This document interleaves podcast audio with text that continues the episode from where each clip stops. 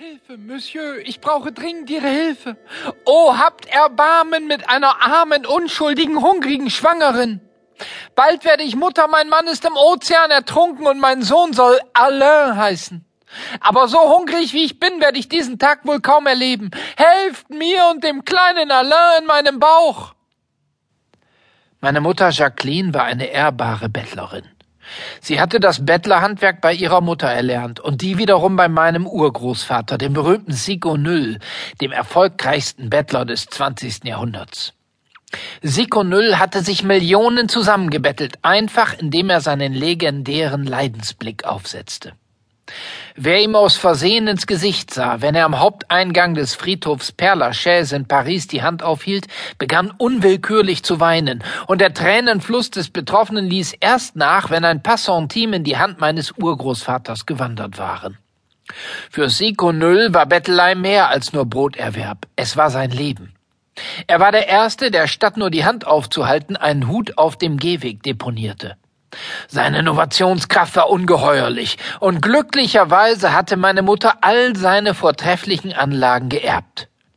Auch sie war eine Bettlerin von Rang und beschäftigte sich in ihrer spärlichen Freizeit vornehmlich mit Training und Tüftelei. Nächtelang stand sie vorm Spiegel und übte Leidensminen. Um dem Geschäftserfolg zuliebe noch mitgenommener zu wirken, klemmte sie sich vorm Zubettgehen ein gutes Pfund Wäscheklammern ins Gesicht. Leider habe ich sie kaum kennengelernt. Sie starb wenige Minuten nach meiner Geburt, just als sie mich erstmals in ihren Armen hielt. Mamas gepeinigten Gesichtsausdruck im Moment unseres einzigen Blickkontakts werde ich nie vergessen. Ja, ich kann mich sehr wohl an diesen Augenblick erinnern, ein Umstand, der die Gewalt dieses postnatalen Verlustes verdeutlichen mag. Ganz gewiss wurde am Tag meiner Geburt die Grundlage meiner späteren Heilkraft gelegt.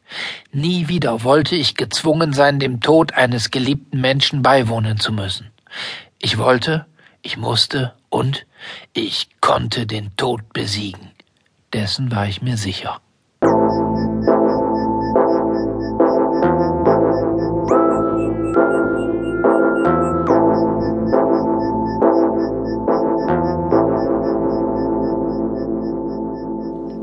Mein Vater hieß Leif Eriksson Junior und war direkter Nachfahr des berühmten Wikingerhäuptlings Erik Thorvaldsson, der im 10. Jahrhundert Grönland entdeckte.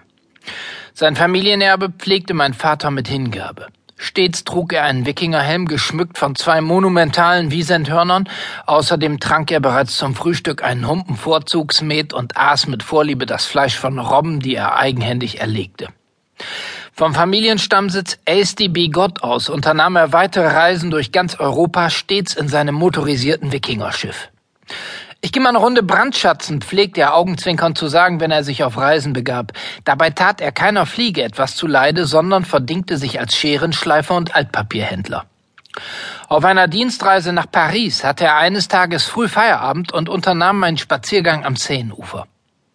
Eine junge Frau sprach ihn an mit entsetzlich zerknittertem Wangenfleisch und erschütternd müdem Blick. Meine Mutter. Sie bat ihn um Kleingeld, und er überließ ihr nicht nur seine Tageseinnahmen als Scherenschleifer, sondern er lud sie darüber hinaus zum Abendessen auf sein Wikingerschiff ein. Nach dem Genuss einer Kegelrobbe mit Bratkartoffeln wurde ich gezeugt, und bereits am nächsten Morgen setzte mein Vater die Motorsegel, um weiterzureisen nach Bordeaux, Porto und Sevilla. Dort jedoch kam er nie an. Jahre später fand man Wrackteile südwestlich der Azoren, außerdem einen Sack voll verrosteter Scheren sowie ein Bündel Altpapier. Ich persönlich bin keineswegs davon überzeugt, dass mein Vater tot ist. Nein, ich glaube fest daran, dass ich ihm eines Tages begegnen werde. Ich verdanke ihm so unendlich viel, nicht zuletzt meinen prachtvollen Körper und mein festes blondes Haar.